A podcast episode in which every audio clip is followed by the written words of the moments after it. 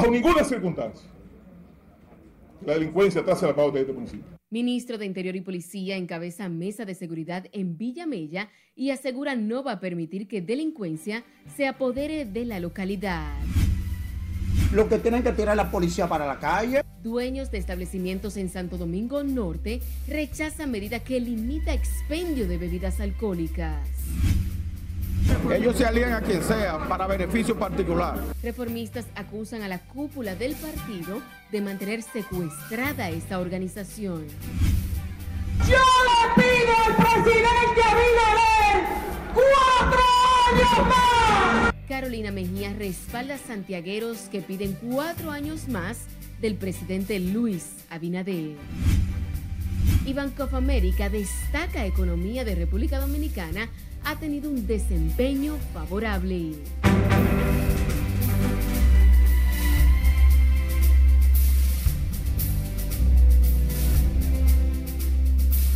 Saludos, bienvenidos a esta emisión de fin de semana de Noticias RNN. Soy Janeris de León. Iniciamos esta emisión de fin de semana con el ministro de Interior y Policía, Jesús Vázquez Martínez, quien garantizó que la paz retornará a Villamella, en Santo Domingo Norte, al encabezar una reunión en la que participó el director de la Policía Nacional, dirigentes comunitarios y demás autoridades municipales. Si le dice Aquino, con más.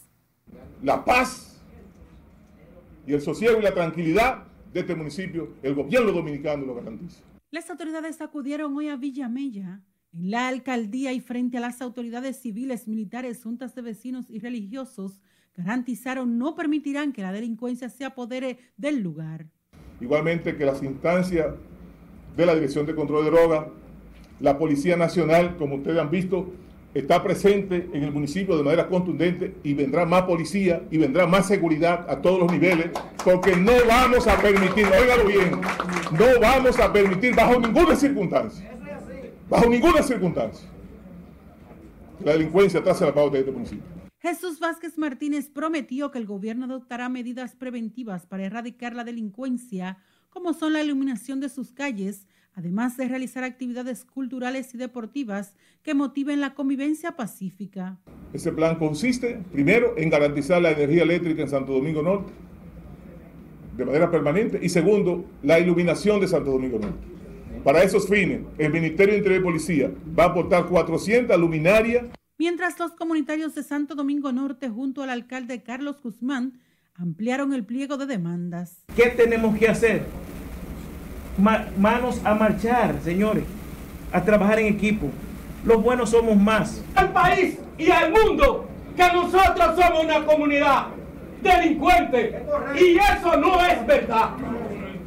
Y las autoridades queremos también que contribuyan con nosotros no vender nuestro municipio como un municipio violento. La reunión extraordinaria de la Mesa de Seguridad Ciudadana y Género de Santo Domingo Norte se produce luego de que personas trataran de imponer el caos en esa localidad tras la muerte de tres ciudadanos, incluido un policía.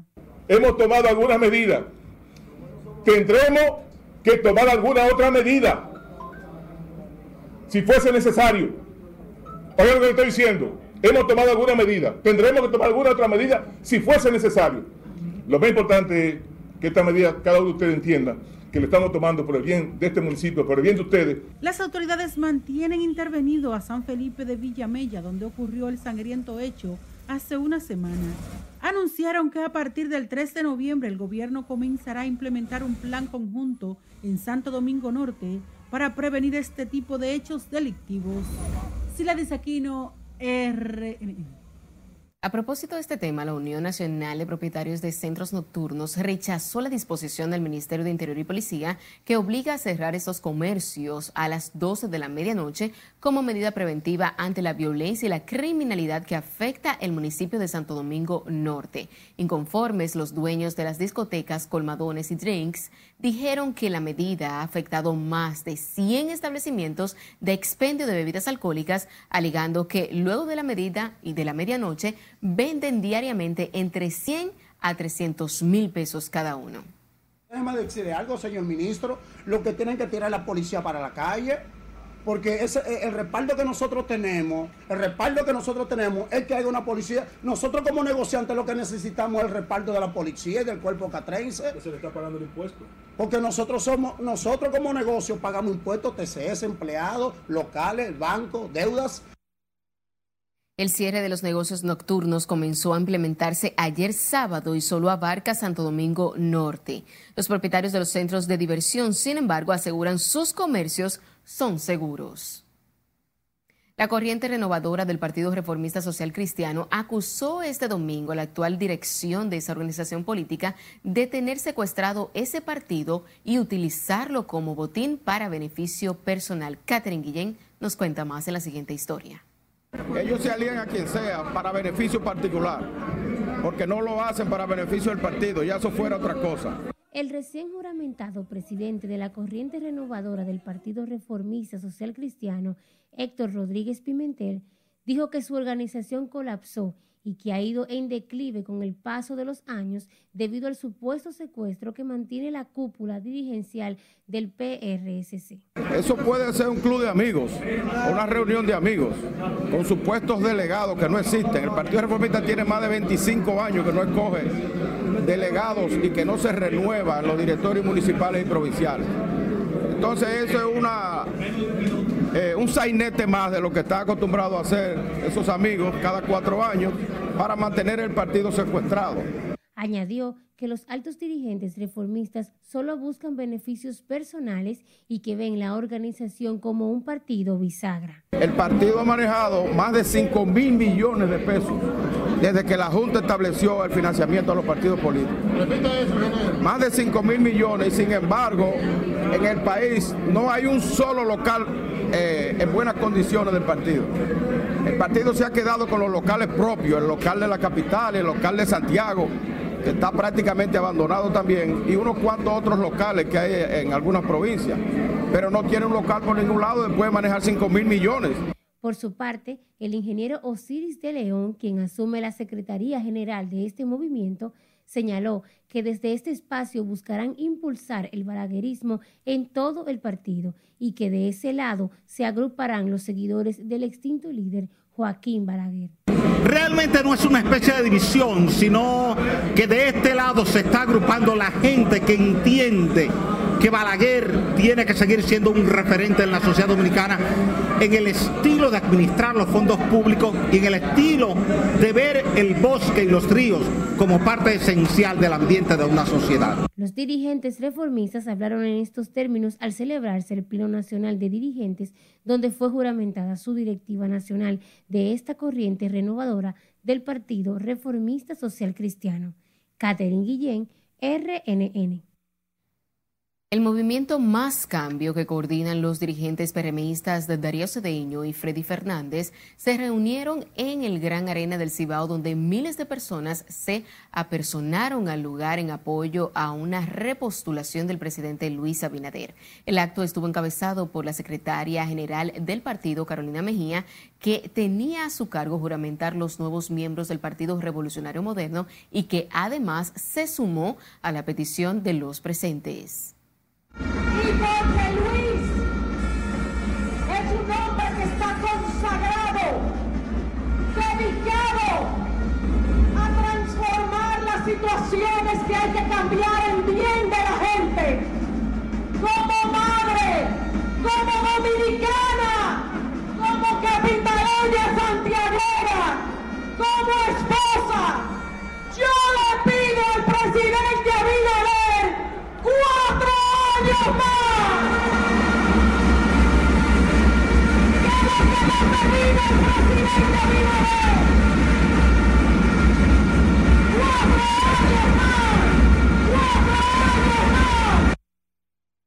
En la actividad también participaron Andrés Cueto, director de EDE Norte y presidente municipal, y la gobernadora y presidenta provincial Rosa Santo, quien señaló que Luis Abinader tiene los ojos puestos en el país y que se han empeñado en mejorar la calidad de vida de las personas.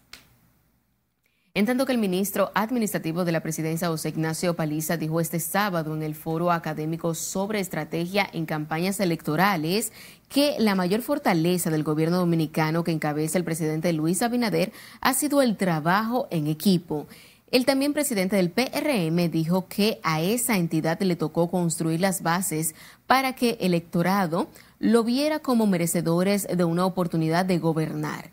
El también ministro de la Presidencia expresó que lograron transformar la imagen del PRM implementando la apertura de locales en todos los municipios cabecera del país, donde la gente podía asistir y conocer la organización, lo que permitió que miles de ciudadanos y ciudadanas se acercaran al sistema político dominicano. El presidente de la Fuerza del Pueblo aseguró que ganará las elecciones del año 2024 en primera vuelta y que en la actualidad ya tiene una intención de votos de un 36 a un 38%. Leonel Fernández dijo que la Fuerza del Pueblo cuenta con el respaldo de la mayoría de los dominicanos, incluyendo militantes del gobernante Partido Revolucionario Moderno. Y lo curioso es, caso que nunca ha ocurrido en la historia de la República Dominicana es que del partido de gobierno, del Partido Revolucionario Moderno, están migrando a la fuerza del pueblo. Entonces, compañeras y compañeros, se me ocurre pensar en algo que parece contradictorio, y es que vamos a ganar las próximas elecciones con los votos del Partido Revolucionario Moderno. Y lo vamos a hacer en primera vuelta, en primera vuelta para redumir las grandes ilusiones, los grandes anhelos del pueblo dominicano.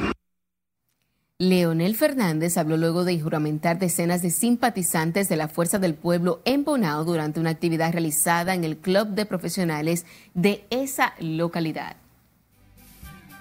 Y recuerde seguirnos en las diferentes cuentas de redes sociales con el usuario arroba noticias RNN a través de nuestro portal digital www.rnn.com.do porque actualizamos todas las informaciones las 24 horas del día, los 7 días de la semana. También recuerde escuchar nuestras dos emisiones a través de Spotify y de más plataformas digitales similares, porque RNN Podcasts es una nueva forma de mantenerse informado siempre con nosotros. Bueno, bien, los precios son buenos, todo, todo. La gente está todo bien, gracias a Dios. Nos vamos a una pausa comercial. Cuando estemos de regreso, les contamos cuáles productos de la canasta básica han bajado de precio. Sí, me lo inyectaron y me le recetaron para... Y disminuyen casos de influencias en hospitales infantiles. Esta es la emisión de fin de semana de Noticias RNN.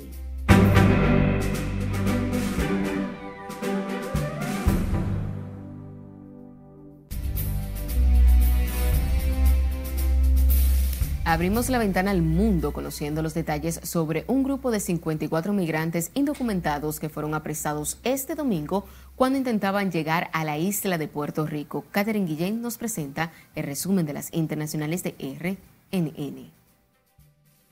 Un grupo de 54 personas, 47 hombres, 5 mujeres y 2 menores de edad fue detenido en la madrugada de este domingo por las autoridades federales y locales de Puerto Rico mientras intentaban llegar de manera ilegal a la isla caribeña.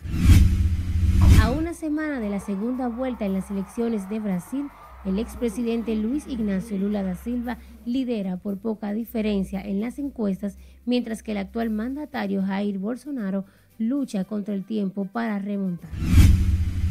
El dirigente opositor Leopoldo López denunció que funcionarios del Servicio Bolivariano de Inteligencia de Venezuela irrumpieron hoy en la casa de su familia en Caracas, tras lo cual los agentes se llevaron bienes y detuvieron al celador de la residencia. El ministro de Defensa de Rusia, Sergei Shoigu, mantuvo este domingo llamadas telefónicas con sus homólogos de Estados Unidos, Gran Bretaña, Francia y Turquía, donde el funcionario ruso expresó su preocupación por las posibles provocaciones de Ucrania con el uso de una bomba sucia. Y finalizamos este recorrido internacional con dos simpatizantes del grupo activista por el clima Última Generación, quienes lanzaron hoy puré de papas contra un cuadro de Claude Monet de la serie Los Almiares expuesto en el Museo Barberini de Potsdam, cerca de Berlín. En un comunicado difundido por el grupo activista, señala que con su acción plantea a la sociedad la misma pregunta que dos valientes jóvenes mujeres hicieron en la Galería Nacional de Londres con sopa de tomate hace una semana. ¿Qué vale más, el arte o la vida? En las internacionales, Catherine Guillén. Retomando con las informaciones nacionales, el Banco de Inversión Multinacional Banco of America destacó que la economía dominicana ha mantenido un desempeño favorable a pesar de un convulso panorama internacional, esto durante las reuniones anuales del Fondo Monetario Internacional y del Banco Mundial realizadas recientemente en Washington en su informe sobre las perspectivas de las economías emergentes, elaborando luego de llevar a cabo unas 100 reuniones con los equipos técnicos de los distintos países, la referida institución financiera señala que las proyecciones de la economía mundial continúan deteriorándose asociadas a un menor crecimiento y a las crecientes tensiones geopolíticas. Sin embargo, con relación a la República Dominicana, se afirmó que ha mantenido un fuerte crecimiento compensando el impacto adverso de los altos precios internacionales de las materias primas, principalmente por el dinamismo del turismo, al esperarse que se reciban más de 7 millones de turistas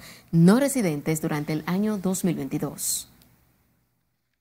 En otra información, el presidente Luis Abinader instruyó al Ministerio de Educación para la creación del primer sistema de transporte escolar en beneficio de los estudiantes de escuelas públicas. Mediante el decreto, el jefe de Estado le solicitó al minero organizar y ejecutar todas las acciones necesarias para implementar un moderno sistema nacional de movilidad escolar que transporte a todos los niños y niñas de forma cómoda y segura.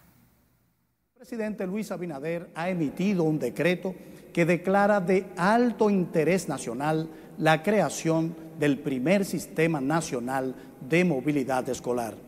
En este decreto, el presidente da instrucciones al Ministerio de Educación de organizar y ejecutar todas las acciones necesarias para implementar un moderno sistema nacional de movilidad escolar que transporte a todos los niños y niñas de forma cómoda y segura. Hemos trabajado para solucionar los principales problemas del país. Hoy comenzamos a trabajar para que tus hijos lleguen a la escuela y regresen a casa sanos y salvos, de forma completamente gratuita y a nivel nacional. Roa señaló que el gobierno del presidente Luis Abinader trabaja para solucionar los principales problemas del país y una de las prioridades es mejorar la calidad del sistema educativo.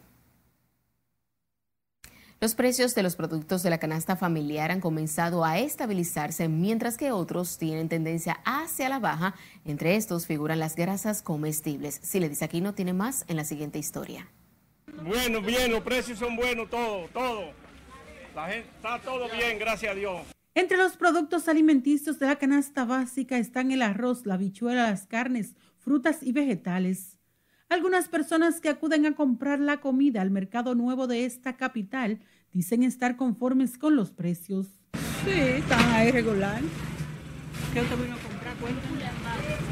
Compré sopa y compré pepino. Tan, tan económico. Todo, se encuentra, se encuentra todo. Muy poca mercancía lo que falta. ¿Qué usted vino a buscar? No, yo siempre compro muchísima mercancía. No hago nada con decirle porque compro muchísima mercancía. Los vendedores coinciden en que los precios están estables. Oh, la cebolleta 50, jengibre 70, papa 20, ajo 80, limón a 4 y a 5. Sin embargo, algunos se quejan de las bajas ventas, lo atribuyen a diversos factores. Las cosas están baratas, lo que pasa es que no se está vendiendo. Que, imagínense, mire cómo estamos aquí. Antes vendía mucha gente y ahora, principalmente con la cuestión de, de la gente de inmigración, que a veces vienen los domingos, y eso no ha tumbado la venta. Clientes y comerciantes resaltan el buen abastecimiento de productos en los mercados. Sila Disaquino, RNN. Y contrario a semanas anteriores que los principales hospitales infantiles como el Robert Reed Cabral estaban en su máxima capacidad por los padres que acudían a buscar atenciones para sus hijos con afecciones respiratorias y fiebre, este domingo las emergencias de los centros infantiles del Distrito Nacional lucían desoladas. Catherine Guillén nos completa la historia. Sí, me lo inyectaron y me le recetaron para la fiebre, para la garganta, su medicamento. En el Hospital Santo Socorro también eran pocos los casos que se pudieron notar. Alexander Matos se presentó temprano con su hijo y su esposa por este tener fiebre desde el pasado viernes, pero su caso tampoco se trataba de infección respiratoria, sino de un acceso en las axilas. Al niño mío y mi esposa están ahí adentro. ¿Qué le pasaba al niño? Eh, desde el viernes tenía fiebre y dolor en la garganta y, y golondrino. Otro caso presente en esta emergencia fue el de Yesenia Rodríguez, cuyo hijo menor presentaba fiebre y dolor de garganta. Por fiebre y dolor de garganta. ¿Desde hace cuántos días tiene eso? Mm, dos días tiene así. ¿Con fiebre y dolor de garganta? Sí. ¿Y qué le dijeron los doctores? Amdalitis tiene. Los casos de afecciones respiratorias en niños y adultos están descendiendo. Se recuerda que a principios de este mes de octubre el gobierno inició la vacunación nacional contra la influencia, conocida también como la gripe H1N1. Catherine Guillén, RNN.